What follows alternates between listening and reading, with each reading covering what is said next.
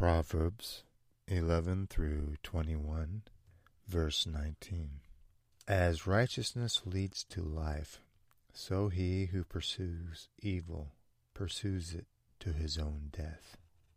The truthful lip shall be established forever, but a lying tongue is but for a moment. A desire accomplished is sweet to the soul, but it is an abomination to fools to depart from evil. The evil will bow before the good, and the wicked at the gates of the righteous.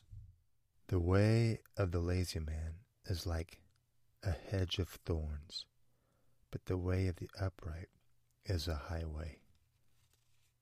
Better to be a humble spirit with the lowly than to divide the spoil with the proud. He who loves transgression loves strife, and he who exalts his gate seeks destruction.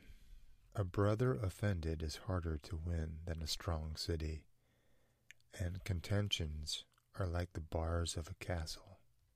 A man of great wrath will suffer punishment, for if you rescue him, he will have to do it again. He who goes about as a talebearer reveals secrets.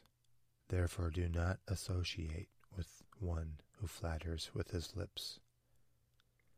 Better to dwell in the wilderness than with a contentious and angry woman.